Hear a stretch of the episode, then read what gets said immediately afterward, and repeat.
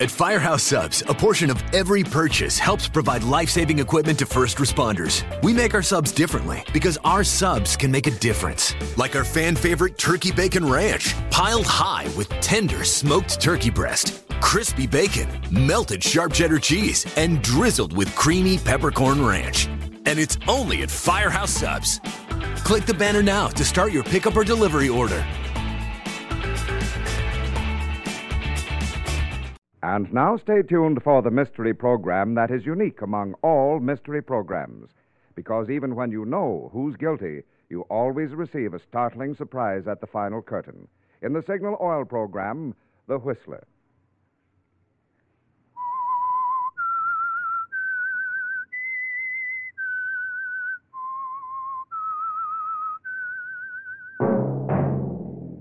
Signal, the famous Go Farther gasoline, invites you to sit back and enjoy another strange story by The Whistler.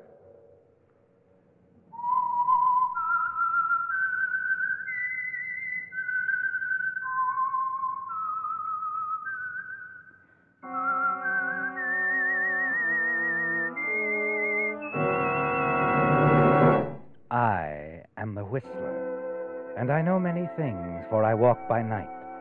I know many strange tales hidden in the hearts of men and women who have stepped into the shadows.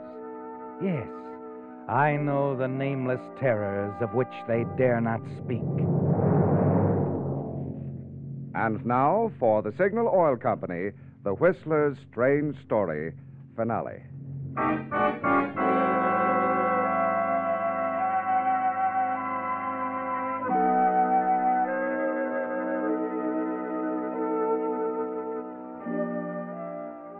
The rehearsal of Ned Wilson's new Broadway musical had been in progress for several hours. On stage, the spotlight held the dancing figure of Christine Courtney, star of the show. Out front, the director, writers, and backers of the production watched intently executed each intricate step with the rhythmic ease which had made her famous. Christine was well aware of the admiration she attracted. But at that moment, her efforts were devoted toward pleasing just one man, her fiance, Ned Wilson, producer of the show. And she glanced often into the wings where he stood watching her, smiling his approval.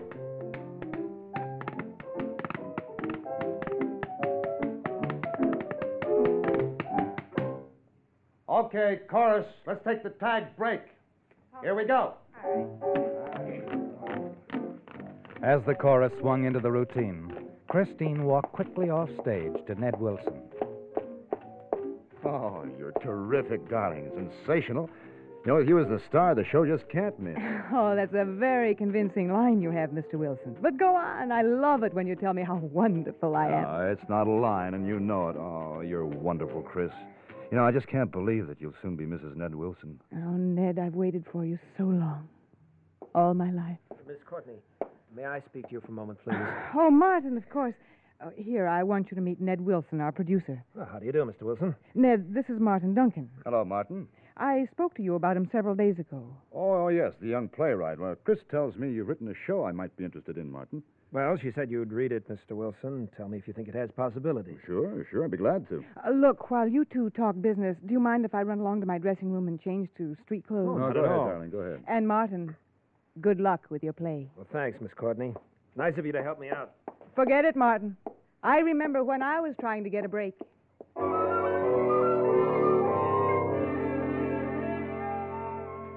Yes, you know how hard it is to get a foothold in show business, don't you, Christine?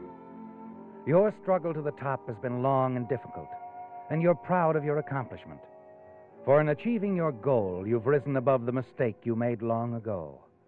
For years, you've lived in constant fear that the past would catch up with you, ruin everything you've worked so hard to build up. And for almost a year, you've been Broadway's leading musical comedy star and no part of the past has asserted itself.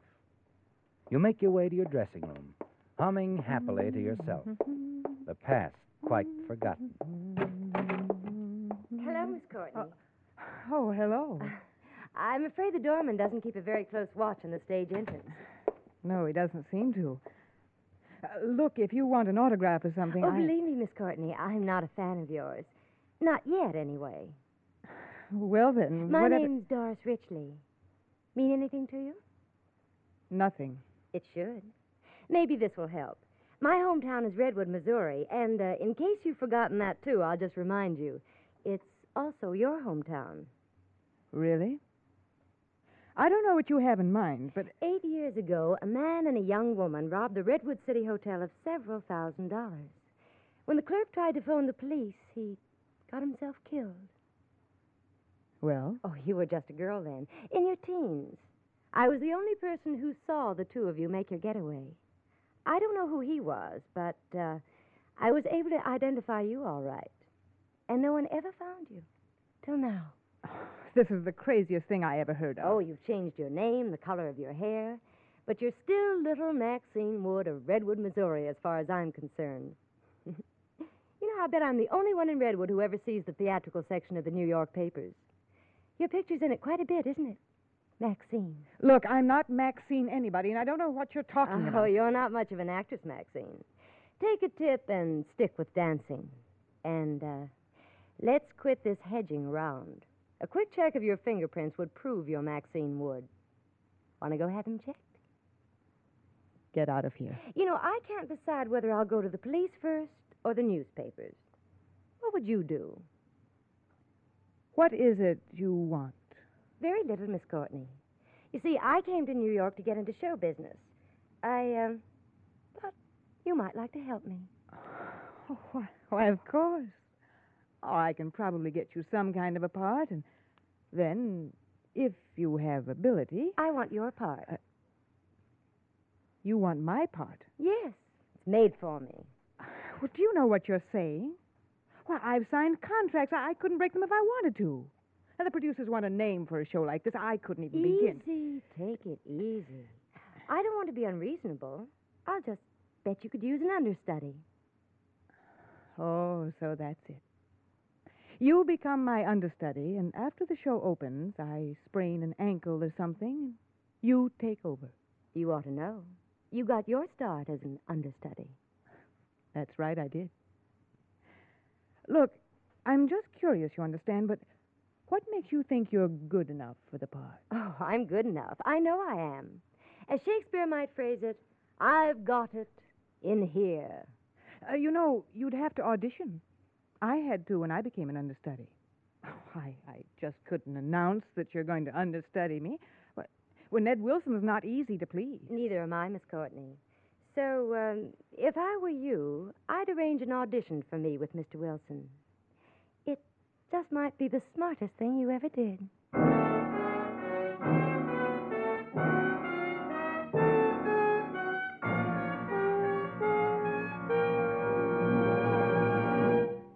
If someone asked you if you own a chemical factory, you'd probably answer no. Yet the engine of your car is actually a miniature chemical factory capable of generating enough heat to turn motor oil into synthetic varnish. Sticky, gummy varnish that clogs up piston rings and prevents them from expanding and contracting. That's bad. Bad for power and pep. Bad for oil consumption. Bad for gasoline mileage. So, to protect your motor from such damage, Signal Oil Company has a special type motor oil, specially engineered not only to keep from forming varnish, but also to wash out accumulated varnish that other motor oils may already have left in your motor. Result?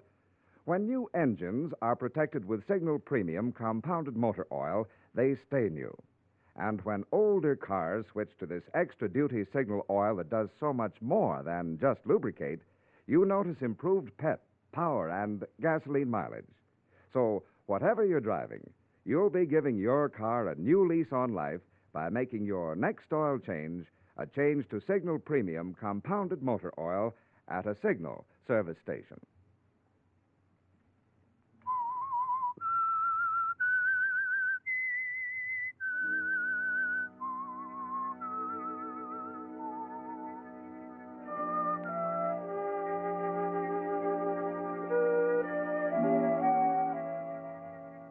Christine, after eight years, you were sure no one would ever discover your real name is Maxine Wood.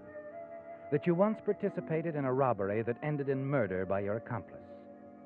It was something you hadn't counted on when you recklessly agreed to help on the job, but it happened. And now, the girl who saw you threatens to inform the police of your true identity.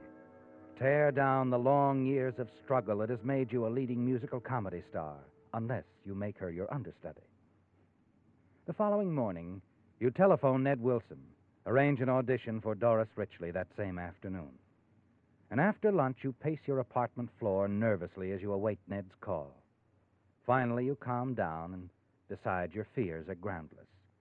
That it would be impossible for anyone with so little experience to audition successfully before the critical Ned Wilson. And then the telephone rings. Chris. Oh, hello, darling. Say, you really uncovered some talent. Doris is great. She's really great. What? What did you say? I said Doris Richley is great. Natural, a real fine. Oh, wait till the critics get a load of her. She's Please, Ned, it isn't necessary to shout. Oh, I'm sorry, Chris. I guess I'm a little excited about her being so terrific. I was afraid she turned out to be another Martin Duncan. You know, his play wasn't any good at all. I was afraid it wouldn't Uh, be. Doris is another story. She seems to learn quickly, and she ought to have your part down pat in no time. Matter of fact, if you're not careful, she might dance right into your job. I may make you a talent scout instead. That's one of my strong points, spotting talent. Uh, wait, uh, Chris, Doris is right here. She wants to talk to you here. I, uh, I just want to thank you, Miss Courtney. I'm so pleased about everything. Mr. Wilson seems to think I have excellent possibilities. Yes, yes, so he said. I told you I could make it if you just give me a chance. Yes, you did, didn't you? Anyway, thanks again. I think you know how much it means to me. And, Miss Courtney, I'll never forget you.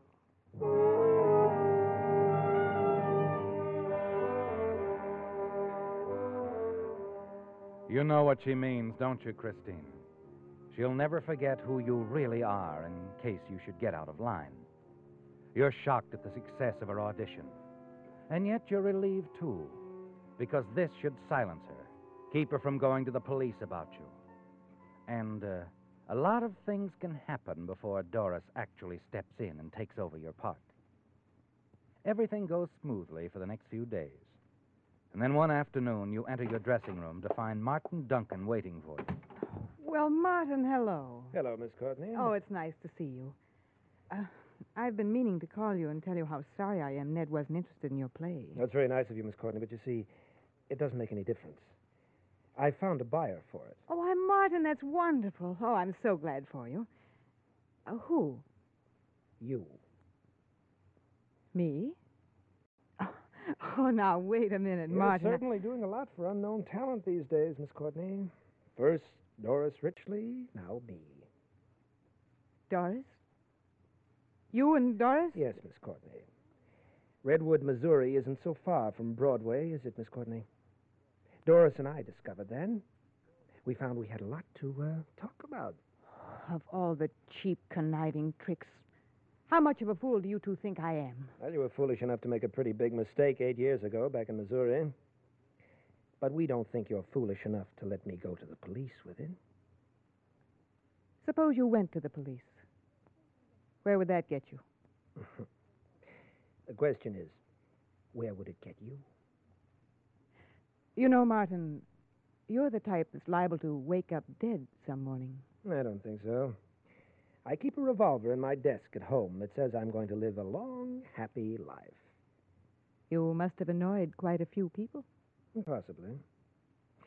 Anyway, the uh, price for my play is only $30,000. Oh, you know I don't have that kind of money. Big star like you, don't make me laugh. I'm not trying to. I've only been on top for one season. My expenses are big, so are my taxes. Agents' fees, publicity costs. You're going to have to go on a budget, aren't you, Miss Courtney? Tell you what, give you a couple of days to think it over. Then you can pay me, say, $5,000 down and, uh, oh, 300 a week. Hmm?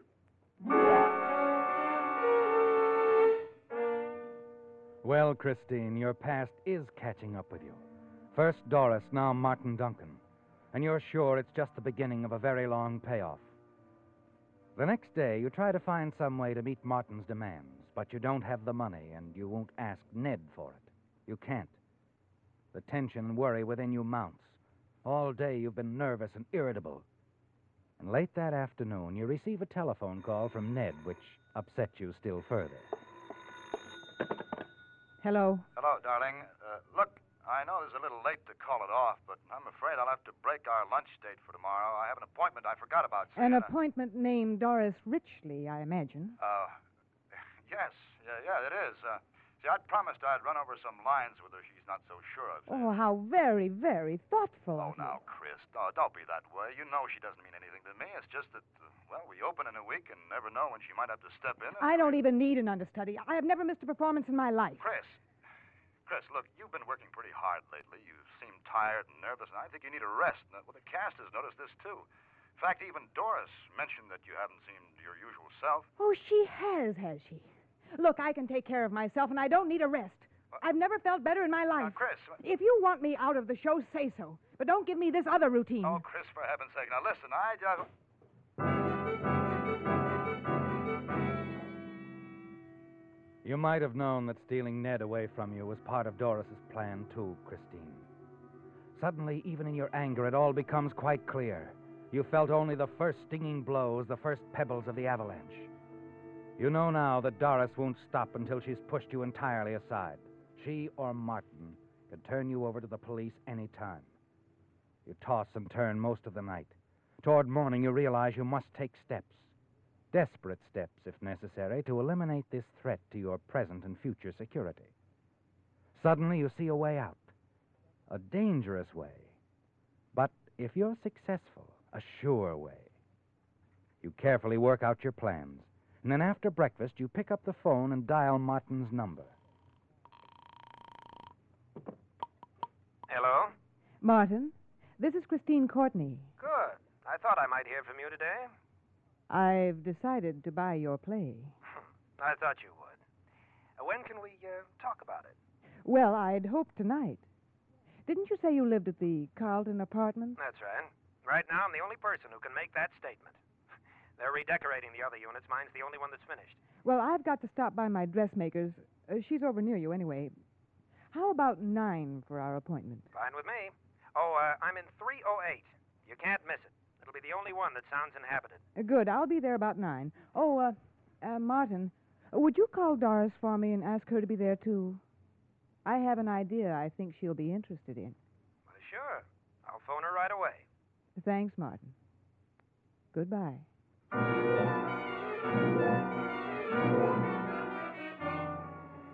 That's the way you want it, isn't it, Christine? Martin and Doris together tonight. And you're certain things will work out perfectly for you. That evening, before you leave for Martin's, you take three of your own sleeping pills from the bottle your doctor prescribed for you and put them in your purse. From your dressing table, you select a pair of white cotton gloves.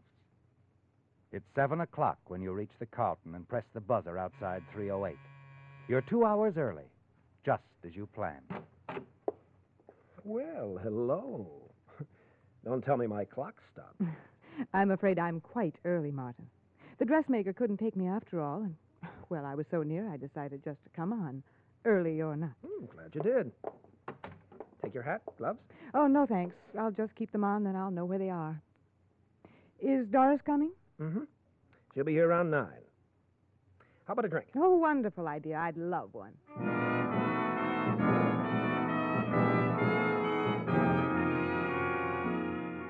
When Martin comes back with the drinks, you discuss his play, its chances for success, and wait patiently for the opportunity to drop the sleeping tablets into his glass.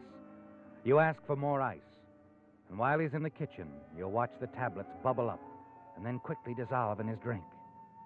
Not long after he finishes it, his eyes grow hazy and close. His head falls forward on his chest. From your own experience, you're sure he'll sleep soundly for at least two hours or maybe three.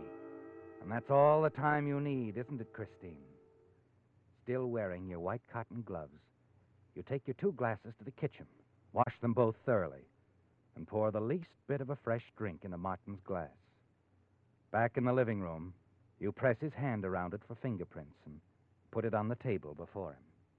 Then you walk quickly over to his desk, open the center drawer, and there it is. Just as Martin said it would be. The final link necessary to your plan his revolver. You make certain it's loaded and put it in your jacket pocket and settle back to wait for Doris. A little after nine,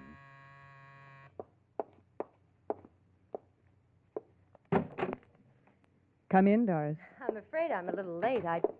Well, what's the matter with Martin? Looks like he passed out. Passed out.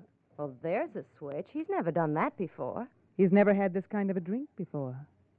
What kind of a crack is that? His drink was loaded, Doris. So's this. Hey, now, wait a minute. What's the idea? That's something you'll never know, Doris.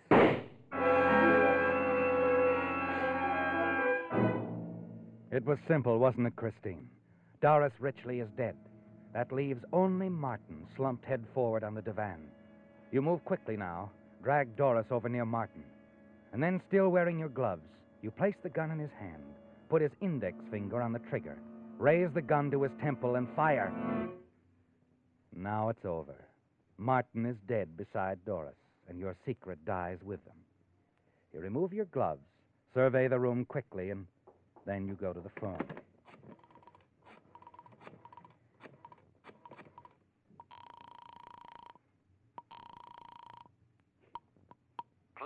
Police headquarters.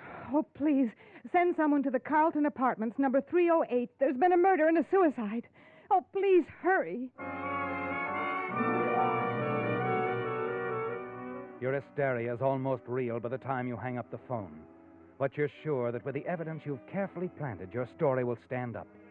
And you're grateful in the knowledge that Martin's apartment building is empty of its occupants. No one will be barging in asking questions until the police come. And when the lieutenant arrives, you feign a stoic calm as you tell your story. I, I tried to stop him, Lieutenant. I never dreamed he'd do such a thing. Suppose you begin at the beginning, Miss Courtney. What were you doing here? Well, Martin asked me to stop by. He'd written a play, wanted me to read it. Mm-hmm. When I got here, his apartment door was slightly ajar. Doris was here. They were quarreling violently. He was accusing her of things, oh, all sorts of things. Would you call it a lover's quarrel? Yes, yes, I would. I started to leave, but then I realized that in his state of mind, he, he might have done something. Oh, he was insanely jealous of her. So I came in to see if I could help. Did he have the gun then? Yes. Yes, he was sitting on the divan with a revolver in his hand. I, I tried to talk to him, calm him down. At first, I thought he was going to be okay. Then Doris said she was through with him, and he seemed to go crazy. Before I could stop him, he shot her. Then he calmly sat down on the divan and turned the gun on himself. I see. Oh, if only I had the sense to go for help immediately. You mustn't blame yourself, Miss Courtney. But they were both my friends. I know. Things like this are always tough, even on us. You get some rest now. I'll have one of my men drive you home. Oh, thank you. Try to forget about tonight. I'm sure the fingerprints on the gun and powder burns on Duncan's hand will bear out your story. You've been very kind, Lieutenant. I appreciate it more than you know.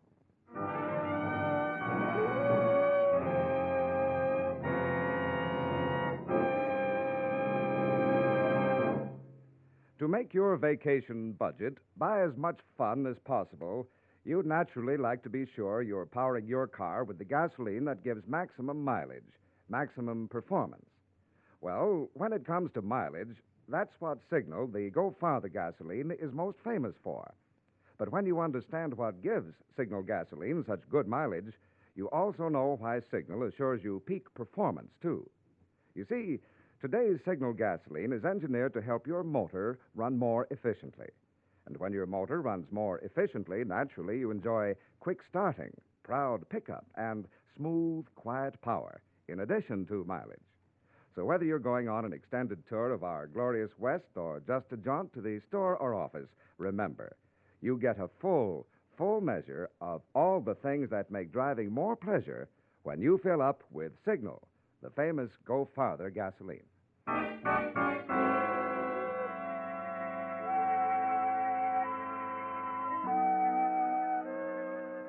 Well, Christine, it's all over, isn't it? Then you're certain the police believe Martin Duncan killed Doris Richley, then turned the gun on himself and committed suicide. The police lieutenant's statement that the fingerprints on Martin's gun, the powder burns on his hand, will prove your story. Convinced you've left no loophole in your carefully planned removal of the only two people in the world who could identify you as Maxine Wood, wanted on an eight year old murder and robbery charge. The day following the tragedy, you insist on returning to work so you can uh, forget. And once again, the rehearsal of Ned Wilson's new Broadway musical is in progress.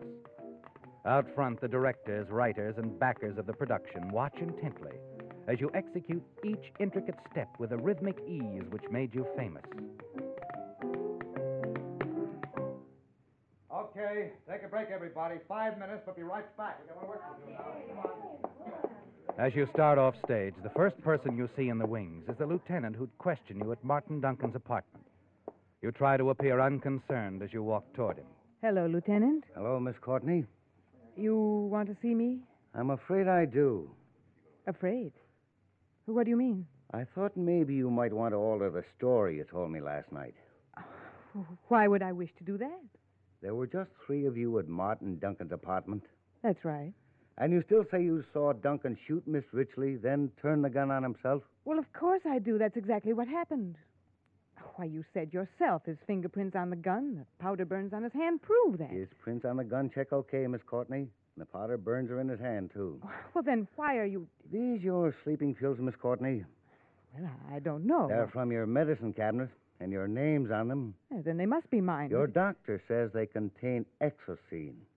Well, suppose they do. Funny thing about some drugs, exocene, for example.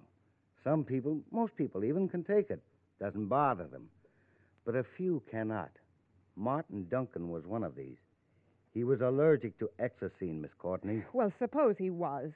He shot Doris, I tell you, and then he If turned. he did. He was the first dead man in history to commit murder and suicide. Dead man. That's right. Duncan strangled to death a few minutes after you gave him the sleeping pills. He couldn't have shot either himself or Doris Richley. The autopsy proves he was dead for more than an hour before either of them was shot. You were the only other person there, Miss Courtney.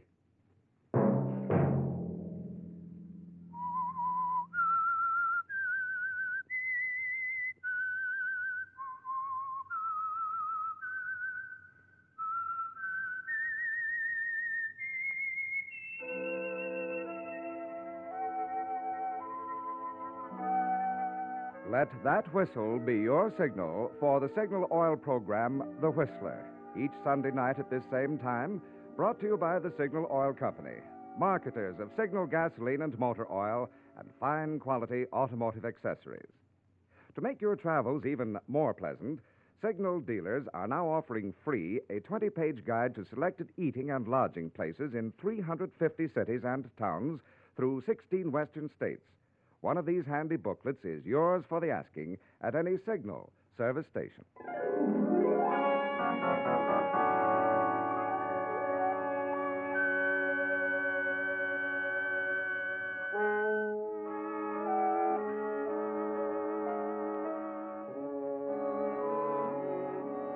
Featured in tonight's story were Bill Forman, Joe Gilbert, Doris Singleton, John Dehner, and Dave Ellis.